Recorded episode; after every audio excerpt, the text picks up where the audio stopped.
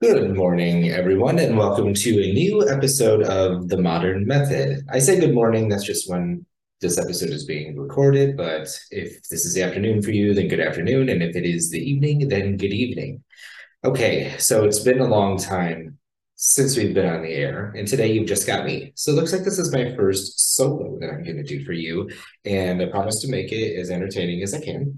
but I'd like to do a catch up of what has been happening sort of in the world and um, kind of in just our lives since we were last on the air. So last time we spoke about uh, abolition with a special guest that we had on, and I thought that was a great discussion. Um, we weren't going to end there, but so many things have happened since then. We used to be recording from Colorado, but we are now, well, Colorado and Ohio, I suppose. But we are now doing that from North Carolina and Ohio. So uh, things have changed, at least in your gracious host's life, that has not allowed us to put out new episodes for the last several months. So um, there's a little bit of background for you there. And I just wanted to sort of give everybody some information on what what I have been up to then. So I have a new career. That new career takes me to some pretty cool places. It is in international technology consulting, uh, mainly for the steel industry. And I'm going to omit the names of companies and things like that because just don't want to get in trouble. But that allowed me to spend several weeks in Germany. And I thought that was a really great experience. So that means that I get to see a bunch of things that I never saw before, and I can report that back to you as I experience these new things. So one of them, um, which is a big topic, is obviously we've spoken about uh, the invasion of Ukraine and the war in Ukraine with Russia and the Ukrainians that has been happening for now over a year. And that is pretty crazy. So no one thought that it was going to last this long. I'm just not going to go too deep into this because we've talked about it before, and I know that everybody's heard about it, but um, no one expected it to last this long for a couple reasons. One, we didn't think that Russia was going to do this bad, and they are, and that was pretty evident from the start. They, if it went on for more than just a few weeks or even a month, then that was pretty bad, and it did. And now we're in our we're starting our 13th month on this. And I would be pretty worried about their sustainability, but more on the Russian U- invasion of Ukraine later in just a little bit, I guess, because I would like to talk about a situation with their refugee crisis that is happening, I guess, all over Europe because there's exodus out of Ukraine, obviously, of mainly women and children, and even, I mean, even men, older men, or men that just don't want to have to fight because they're defecting. But we see the same thing happening in Russia too. There are hundreds of thousands of men who have defected from the Russian Federation when their draft numbers were called.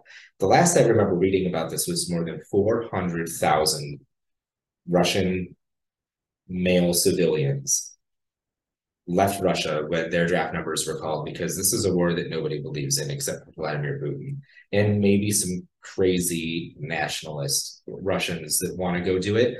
Or it might even be some of the people in the new militia that was created to use prisoners as part of the war machine because they were promised you know when we win this if you survive and you come back home all of your uh, transgressions against the state will be forgiven.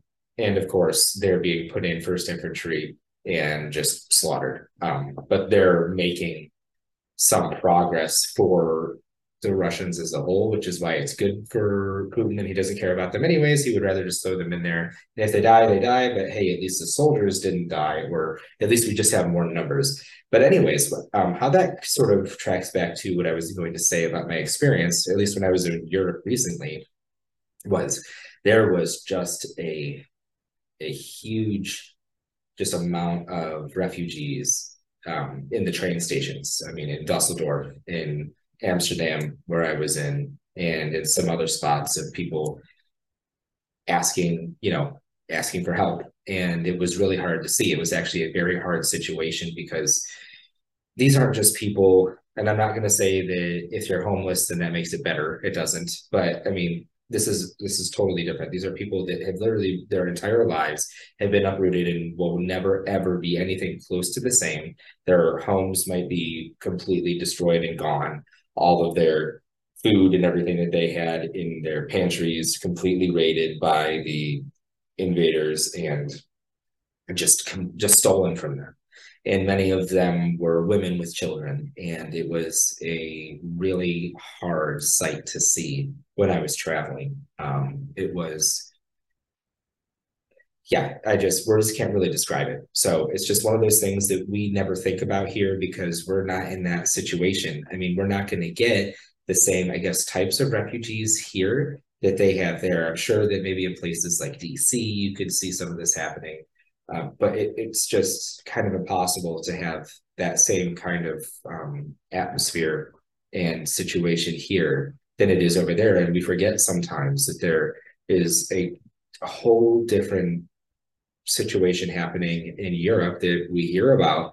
But if you never see it, then it doesn't really give make a significant impact on you. But this one did, at least for me, in a way that I didn't expect. I mean, okay, I could say I know that this is happening, I could say I know that I've seen this and I whatever or not seen this or I know that I've heard of this and I know that it's going on and I know that it's horrible. But then when you really see it and are confronted with it it's you want to help as much as you can but especially if you're somebody like me then you can only help so much. And I'm not I don't have any roots there. I can't offer them uh, somewhere to stay. I'm not sure if I necessarily you know would or not for for a few different reasons. It's just it's so unique for them and for you as the person that they come across but you give them what you can and which is what i did but um it it doesn't i mean i guess it could make a difference for them but and obviously it does and that's why i i did give to you know some of the people that i had come across but um not being a native to the European Union, even as a whole, it's just frustrating too sometimes. And that's where I just come to the um, conclusion and the realization of just what an absolute monster Vladimir Putin actually is. And he is one of the worst humans alive today.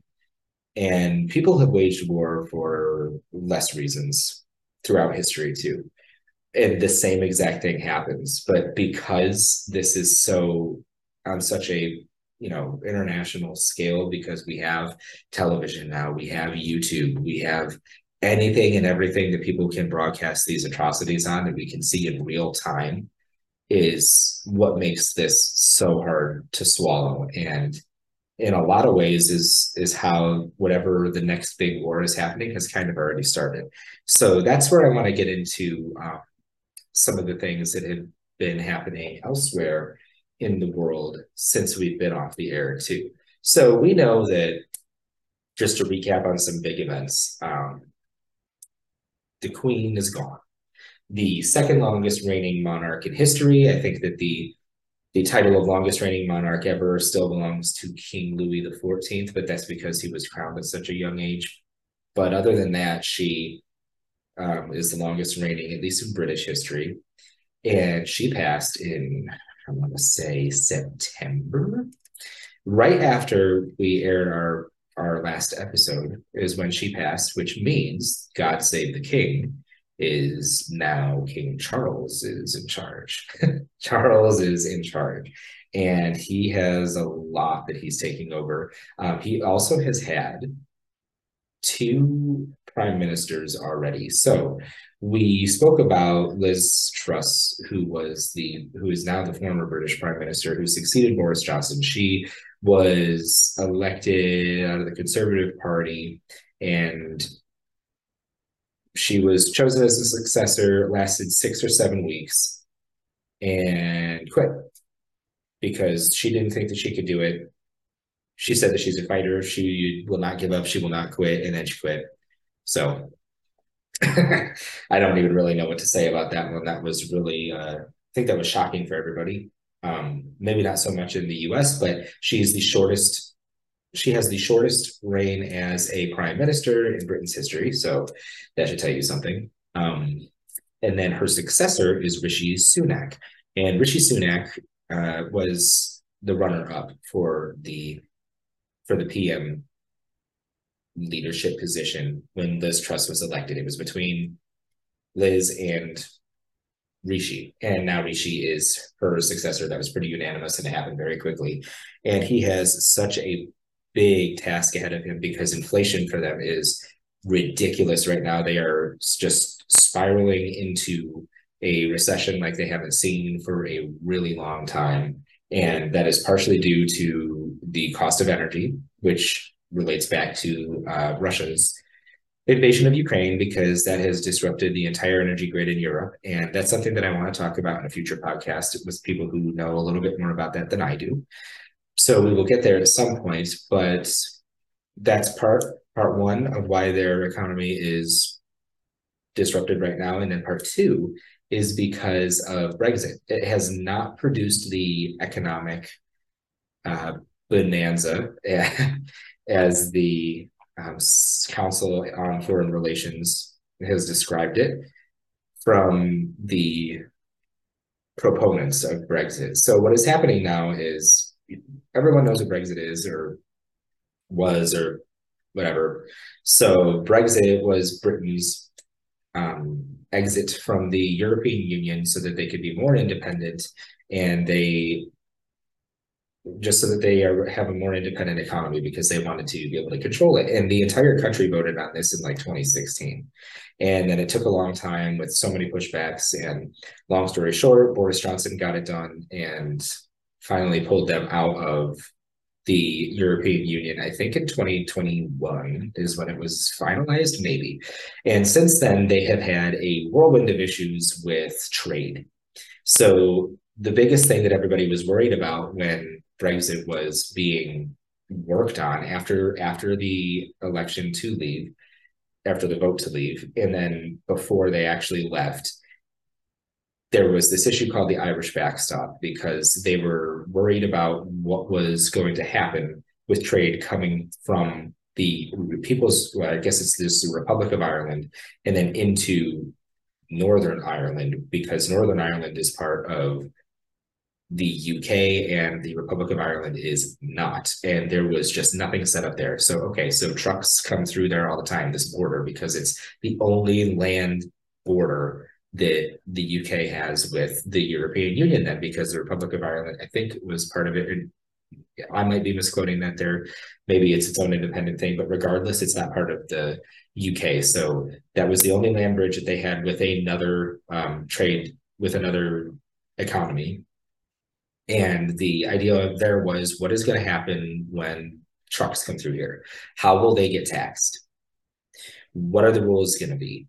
are there any kind of import tariffs or something or what if we're going to export through there and nothing was worked out well really the same thing is happening with everywhere so the english channel is their main trade route probably from dover to calais or le havre or amsterdam where britain trades with the rest of europe and they still don't have many things figured out there it has caused a lot of delays in in trading just things. And I saw a video specifically of a brewery in Scotland that was saying it's not even worth it anymore to try to trade with somebody else because someone might order something and whereas before, when they were part of the European Union, they could get it to them in two days, but pretty much as fast as you could run it there was as fast as you could get it to them. But now there's all of these, um, just a bunch of basically more paperwork that they have to do that is really confusing and time wasting because there isn't a good system set up in place.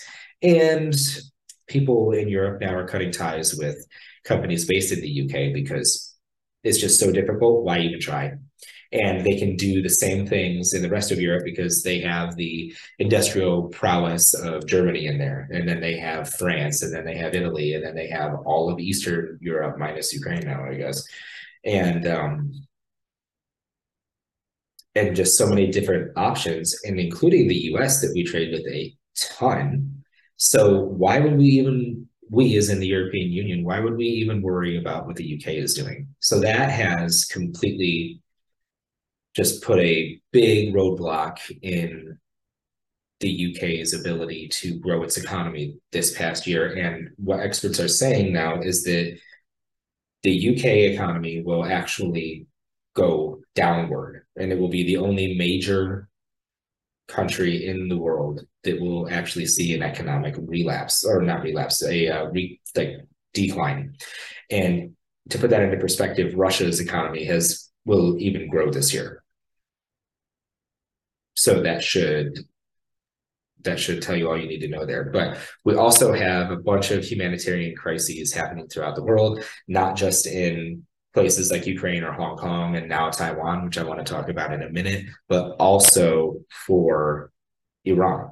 So there were Iranian protests uh, starting sometime late last year over a woman who was punished for the way that she wore her hair. So I have up here right now a page from the Council on Foreign Relations that is going to do a much better job than me at summarizing what happened. And I'm going to read that right now. So this is what it says from the Council on Foreign Affairs, which is a think tank out of Washington, D.C. Regimes born out of protest can also be toppled by them. The reality must haunt the leaders of the Islamic Republic of Iran, who in 2022 saw the most significant challenge to their rule since they came to power in 1979. The protests began in September when morality police, this is in quotations, in Tehran arrested Mahsa Amini, a 22 year old Kurdish Iranian woman visiting Iran's capital city, for failing to cover her hair properly. She died in police custody. When the news reached her hometown of Saqqez in northwestern Iran, hundreds of people gathered to condemn her death in Iran's mistreatment of women. The protests quickly spread throughout the country as Iranians across social, class, and ethnic lines marched to the slogan, Women, Life, Freedom. Iranian leaders blamed the United States and Israel for engineering the protests, though the driving force was the government's political repression, corruption, and mismanagement of the economy. The government tried to quell the protests with force. By December, Iranian security forces had killed as many as 450 protesters on the streets, and the government had begun publicly executing protesters convicted in rushed trials for crimes against the state. The persistence of the protests in the face of government repression prompted speculation that Iran is in the early stages of a new revolution. Perhaps, but so far, the regime has shown no signs of splintering and no one has emerged to lead the opposition. Should that change, Iran's theocratic regime could be headed to the ash heap of history. And it very well could be too, because there are so many different, there are so many disruptions throughout the entire world for um, for tight governments just mistreating people and killing them for absolutely no reason. And the other big one being China. And that's going to quite possibly start a new world war because those those types of people are being more aggressive than they have been probably since the 40s or since the 70s in Iran's case. And it is really scary and it's going to take a village to to turn the tide on this. So you can even see that with the with the COVID policies in China. And this is this is something that I want to talk more about with some of our other regular panelists that I hope are going to be able to come back on soon because I really want to see their perspective on what's going on. So let's switch gears now to um, the tensions with China. Those came to a new crescendo this week, specifically yesterday when an F 22 fighter shot down a Chinese, what they call weather balloon that crossed the entire continent of North America, minus Mexico, I guess. So it started with this balloon crossing over into US airspace in the Aleutian Islands in Alaska. And this happened January 28th. So this timeline is really important. So I'm reading this from a website for I 13 Eyewitness News out of Texas, West University Place, I guess is where this is showing it. I, I'm pretty sure that this timeline is is fairly accurate. because there's no reason to not report this correctly, and you can fact check this from somewhere else. But if you want to, I encourage you to do that. So, anyways, January 28th, the balloon entered U.S. airspace uh, over the Aleutian Islands in Alaska, according to a senior military official who is not named. By January 30th, two days later, it had entered Canadian airspace over the Northwest Territories. And then by January 31st, the balloon then traveled south and re entered US airspace over northern Idaho. Again, that was one day it crossed like all of Canada. If you look on a map, the Northwest Territories and British Columbia and Alberta, which are the three provinces that it kind of would have had to have touched, and Yukon, those are enormous territories. They are ridiculous. So it took two days to go over Alaska because it was probably slowing down since there were speculating that this was a surveillance balloon. We're not even speculating it was. So this was a surveillance balloon that went over Alaska, which is smaller than Northwest Territories, Yukon, British Columbia, and Alberta. Maybe by well, maybe it's not much smaller, but the area that this thing covered, the Aleutian Islands to um, to Canadian airspace, would have been smaller. And then from there, it only took one day to get back to the US over by the tip of Idaho and Montana. So this is really important that we understand this. That by February 1st is when sightings actually started to happen by civilians. So February 1st at 4:21 p.m., one of the earliest sightings confirmed by ABC News was Wednesday in Reed Point, Montana. And then there was a second one two hours later where it was filmed, the balloon was filmed east of Reed Point in Billings, Montana. And other footage captured it over Billings over the next hour. Two days later, it is then spotted in Kansas. And then, long story short, because you can look this up yourself, yesterday on February 4th, it was already on the coast of South Carolina. This was at 60,000 feet, and it was estimated that the rough size of this weather balloon was the size of three school buses. So it's enormous. Here's the thing, though Biden shot it down. Biden ordered uh, the military to shoot it down when it had reached the beach on the east coast of the United States, and it had started all the way on the west coast of Alaska. That is a that is such a huge amount of land coverage it's almost inconceivable how how much land U.S. land and Canadian land that that thing was able to survey over the course of just several days, and no one touched it. No one did anything about it. So we had contacted China about it to ask them what was going on because we knew whose it was. And they said, This is a weather balloon. This is a civilian weather balloon. They got pushed off course by prevailing winds. Um, I'm sorry, but how does a weather balloon stay in the air crossing five, six, maybe even as much as 8,000 miles and not hit the ground? Or how does it do that and you can't go get it back? You can't do anything about it. You can whatever.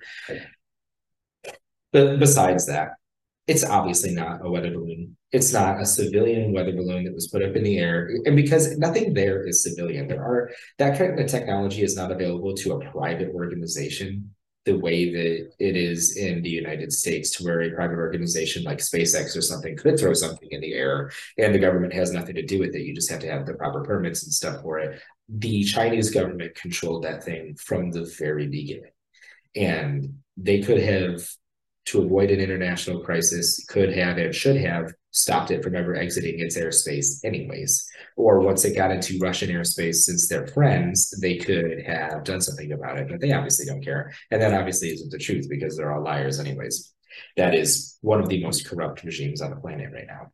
And has been i think for a long time. So anyways um there's no way that that was that china couldn't have controlled it because it was part of the government's it was the government's property anyways. There was nothing civilian about that thing. And we're assessing and i'm going to just believe the americans on this one that that was a surveillance balloon. So they say okay don't touch it. Uh it's a civilian weather balloon. It's going to be fine. Don't worry about it. Well, it's over our airspace anyways. It's a foreign object. It's technically a UFO. So um, obviously we should have shot it down. Good for Biden shooting it down, but I'm sort of curious as to why it took so long and why they allowed it to cover the entire country.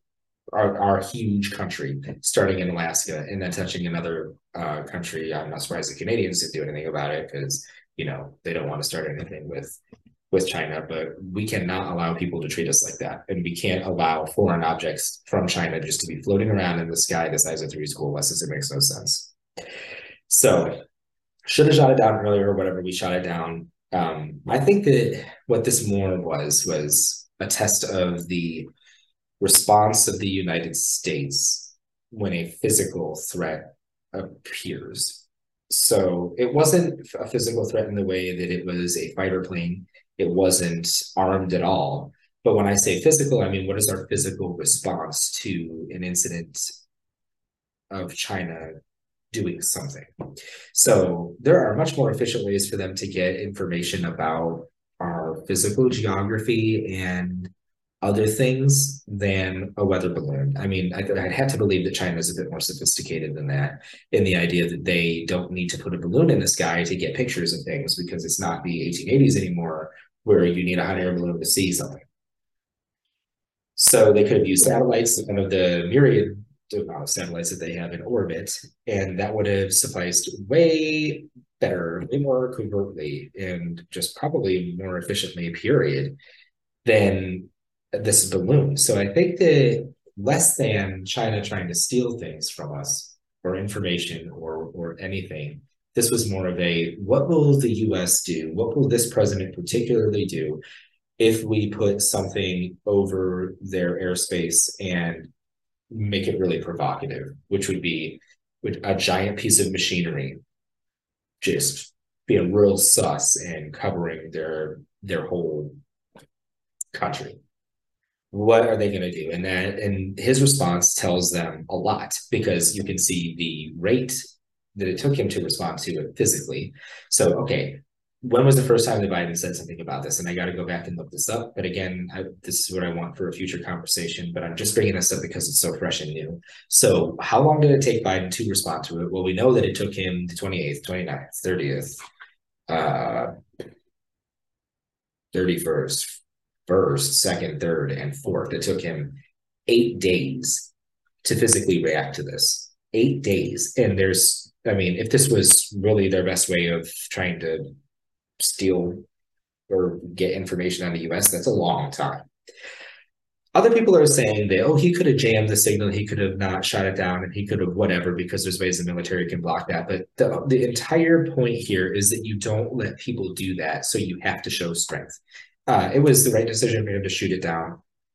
Again, should have just been sooner. So uh, Biden failed to react. Um,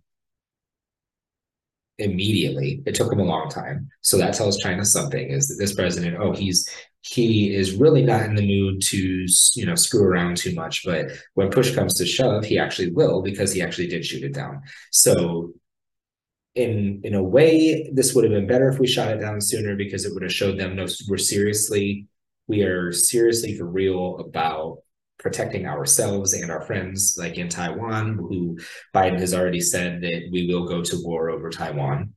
Um, but are we going to go over to war after six months? Are we going to do what we did with Ukraine? Are we going to just send them aid first, and and then maybe we'll go physically in there and not? Uh, he's been pretty clear so far that we wouldn't just send aid; we would actually send troops. But again, this was a way just for China to test what our capacity is like for what our willingness to go to war is is actually like because the physical response is what they were looking for. And they said, oh, they have the, they reserve the right to punish us for doing that, for blah, blah, blah. If this was a weather balloon and it came from Canada, well, number one, we wouldn't really be worried about it. But number two, if we took it down, they probably wouldn't care too much. If it was Britain's, they wouldn't care too much. If it was France's, if it was Spain's, if it was whoever's, and it made it all the way to the US and we took it down, it wouldn't be that big a deal. So why is it that big a deal that they did it to us?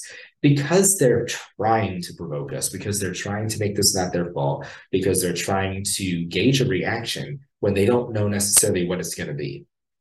And they were too afraid to do that when Trump was president because he would have done something immediately and immediately got on the TV and told them basically where to shove it.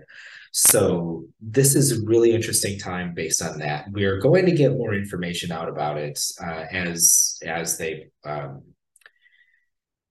probably look at this thing physically. They shot it down off the coast of South Carolina in the ocean. It was shot down safely. Okay, good. Um, and it landed in the water, and that might be why they didn't shoot it down before because they didn't want it to hit a bunch of stuff or whatever. But I feel like you could. Doesn't matter so it landed in the ocean and they're probably taking it back to research it and, and, see exactly what it is what kind of data it was transmitting and see if they could capture any of that. And then we'll get an update after they after they do that. Um, so it'll be really interesting to see how this unfolds but this is just the start. So that's what i alluded to earlier when i said whatever war is coming next is it already basically started and it started with russia so russia's the short-term threat right Russia's the short term threat in an era where they can't sustain themselves. They do not have the economy to do it. Um, and they do not have the willpower from their people because they're all defecting as soon as their draft numbers get called. So Russia's a short term threat. Russia's the threat for the next maybe two years tops if they're able to sustain themselves even that long. But their economy is crumbling from it. Um, and they might not have seen the effects quite yet because their economy is so big and they have undoubtedly started increasing trade with China and they're relying more on China for those things. But when push comes to shove and China is quite possibly engaged with the United States, there that all of that support is probably going to slow. Um, so Russia is the short-term threat because they don't have longevity in their arsenal. They don't have a super strong economy right now, although they do have one of the biggest economies in the world. But compare that to someone like the US, and it is very small compared to Japan, and it's even half the size of that, and Germany. So they are going to be out outdone relatively soon in the grand scheme of things. Two years is a very long time. A full year was also a very long time. But um, something's something is going to happen. But I think that for Russia to actually completely for the war with them to stop, they have to collapse. Um, we have to just outlast them because Putin can't lose this. He's not going to quit. The way that they solve their problems over there is that they have revolutions. And the last time that something like this happened, an entire economic system collapsed. And the time before that, an entire economic system collapsed in the form of the um, in the form of the monarchy that was there and Red October happened in 1917. And that's when the Soviet socialists prevailed and established an entire new system.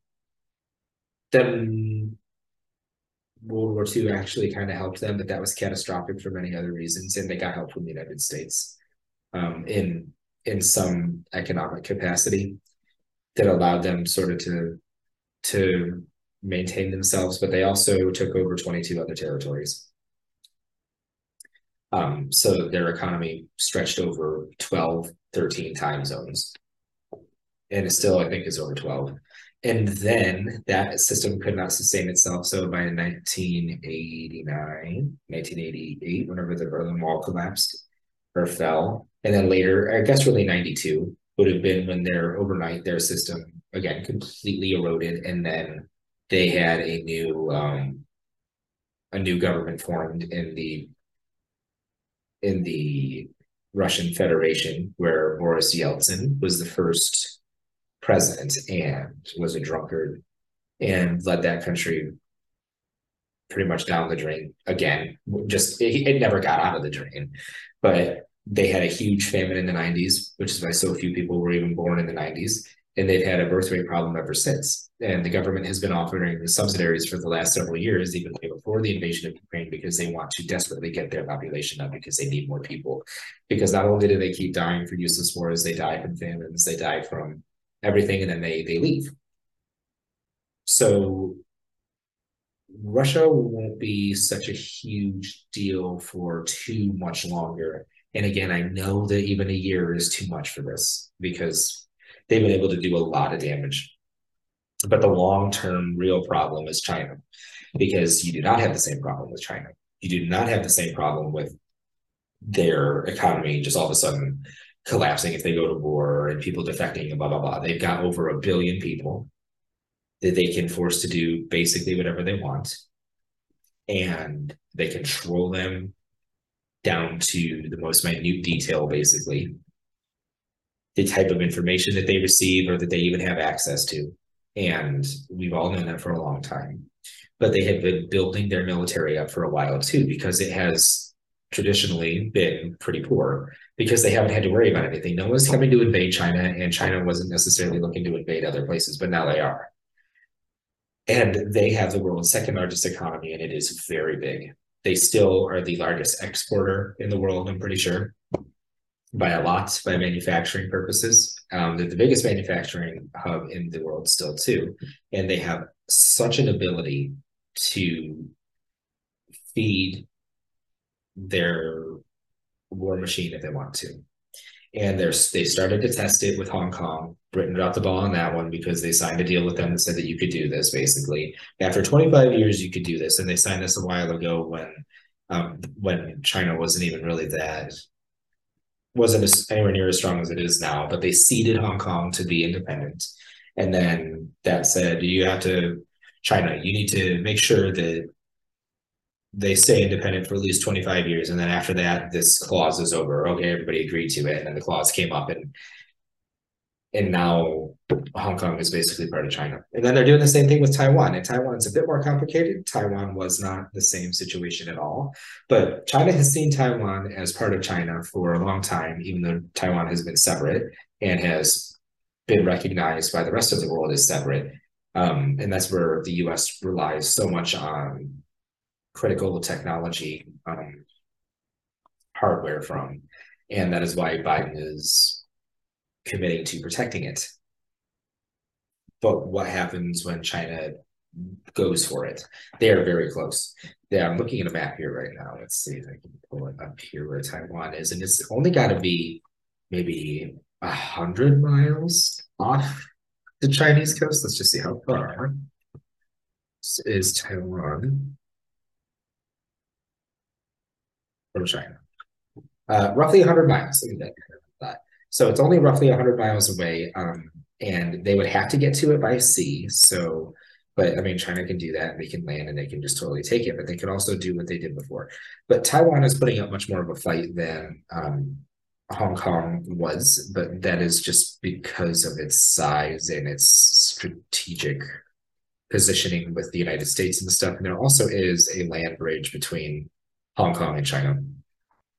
Anyways, these are all super concerning situations that we need to be prepared for and just things that I, I really want to talk about further and develop with with a panel um, where it's not just me, where I can bounce some of these ideas off people that have different perspectives than I do, who have more just world experience than I do because they're, you know, either older or have just had they've just had more experience and um, and sort of see what what they have to say about this. So this is uh this is sort of what it has come to, and this is what we've missed in a really basic, broad term perspective since we have been on the air last. So I don't want to want to take up too much of anybody's time uh, today with with just me on here because it could get pretty could get pretty boring listening to me talk. But um, I do want to actually get into kind of some car talk here for a second. So I'm going to switch gears and I'm just going to end on something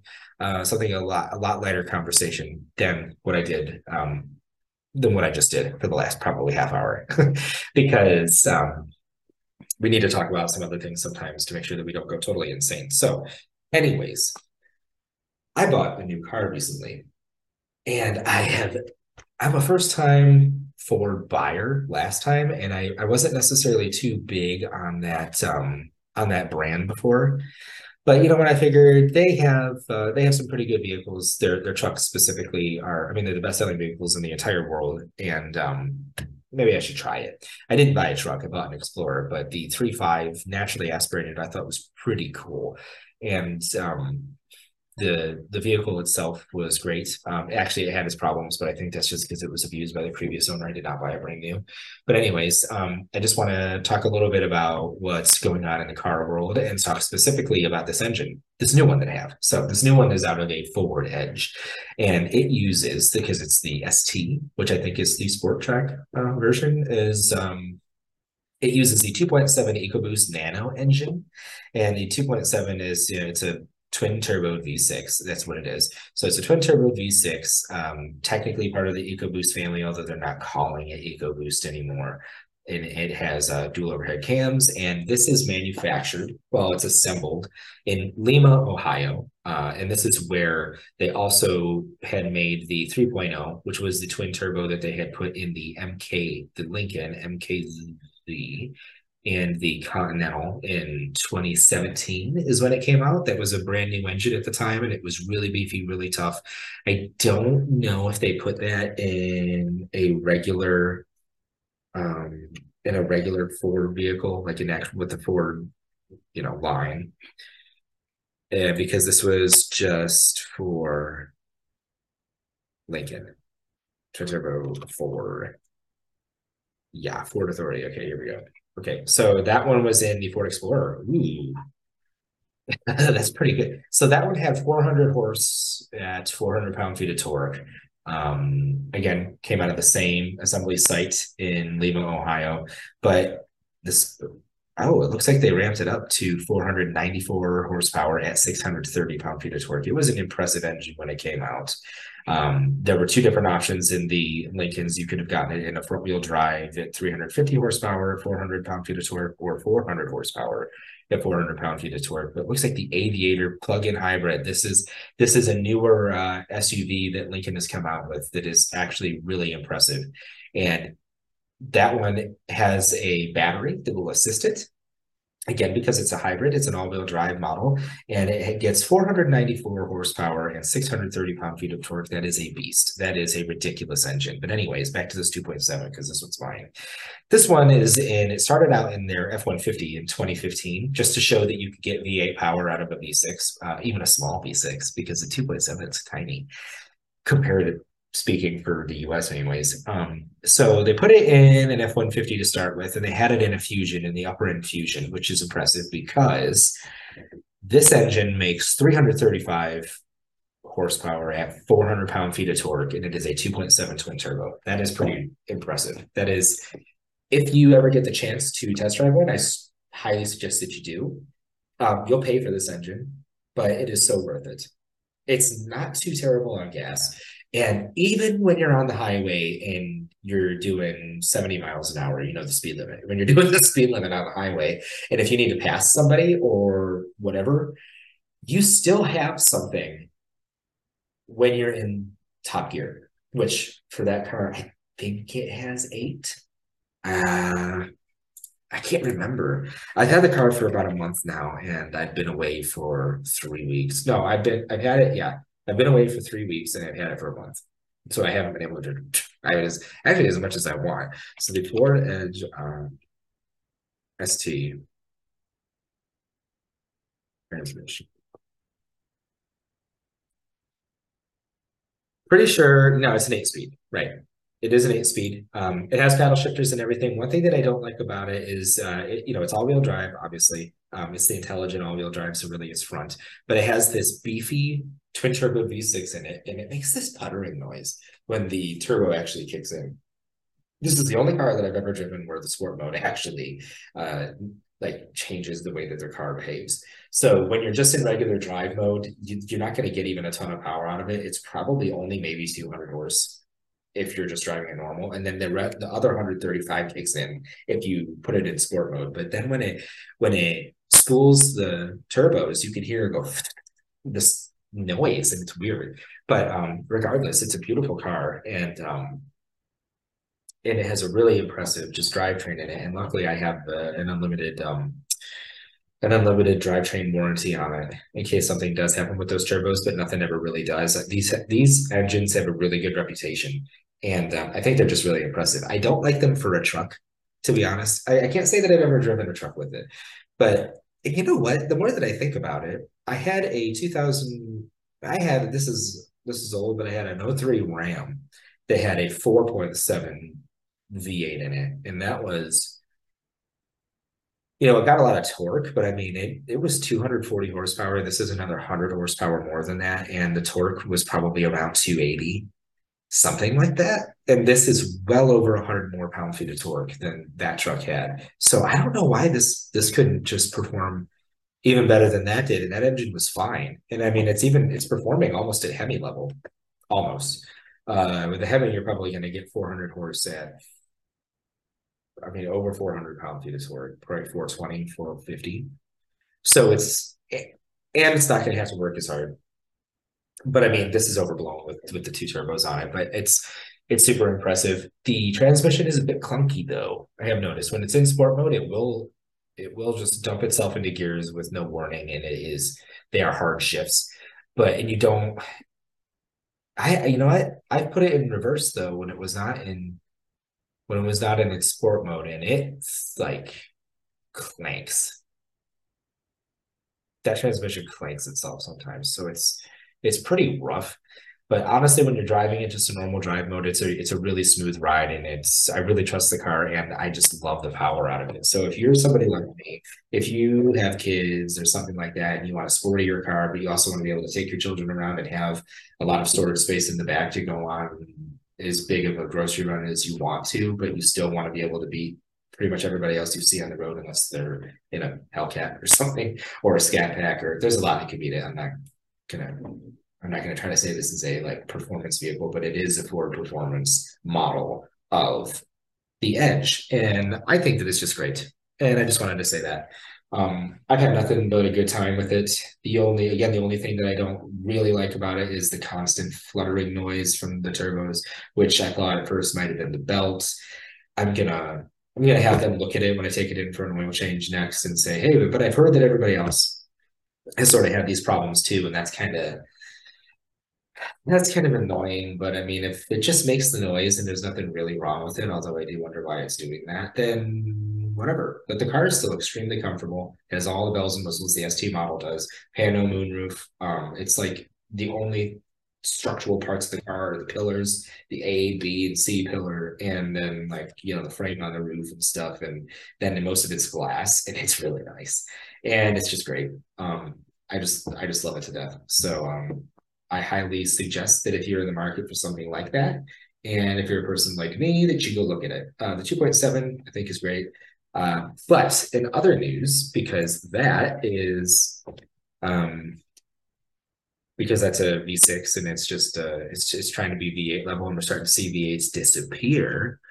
Um, GM has committed what is it, $854 million to developing a new small block V8.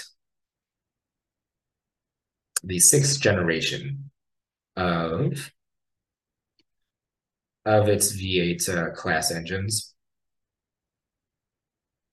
Anyways, I don't have too much information on this, uh, but that means that we're going to see V8s in GM products for, I mean, at least what the next five to eight years because you got to get your money back out of that. $900 million basically is what they're throwing into developing what might be their last generation small block V8s ever. Because most people are going to electric and they're just and obviously saying to hell with V8s, but I mean this is a this is a pretty significant um significant move for a auto manufacturer to still be trying to do this. So so this is this is going to be interesting to see what comes out of it. They're going to be putting these, it looks like, in their Corvettes and stuff too. So, but obviously, which still sort of demands a V8 in it. But I wish I could talk about it more. I wish there was more of a GM guy here for me to bounce those uh, numbers off of and sort of talk about it a little bit. So we're going to see V8s around for the foreseeable future, which foreseeable future again being probably at least five years, in my opinion, because these engines aren't going to be available until end of this year or next year.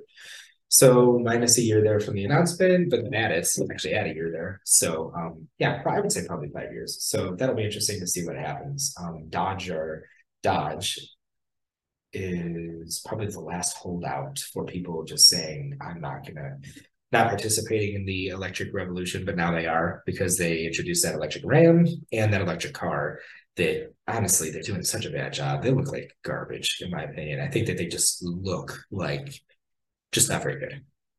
And I'm not interested in an electric Dodge that has fake exhaust sounds as if it was still a gasser. I mean, I think that is just so stupid. I think that is so stupid. I think that is so tacky. I think that is so cheap.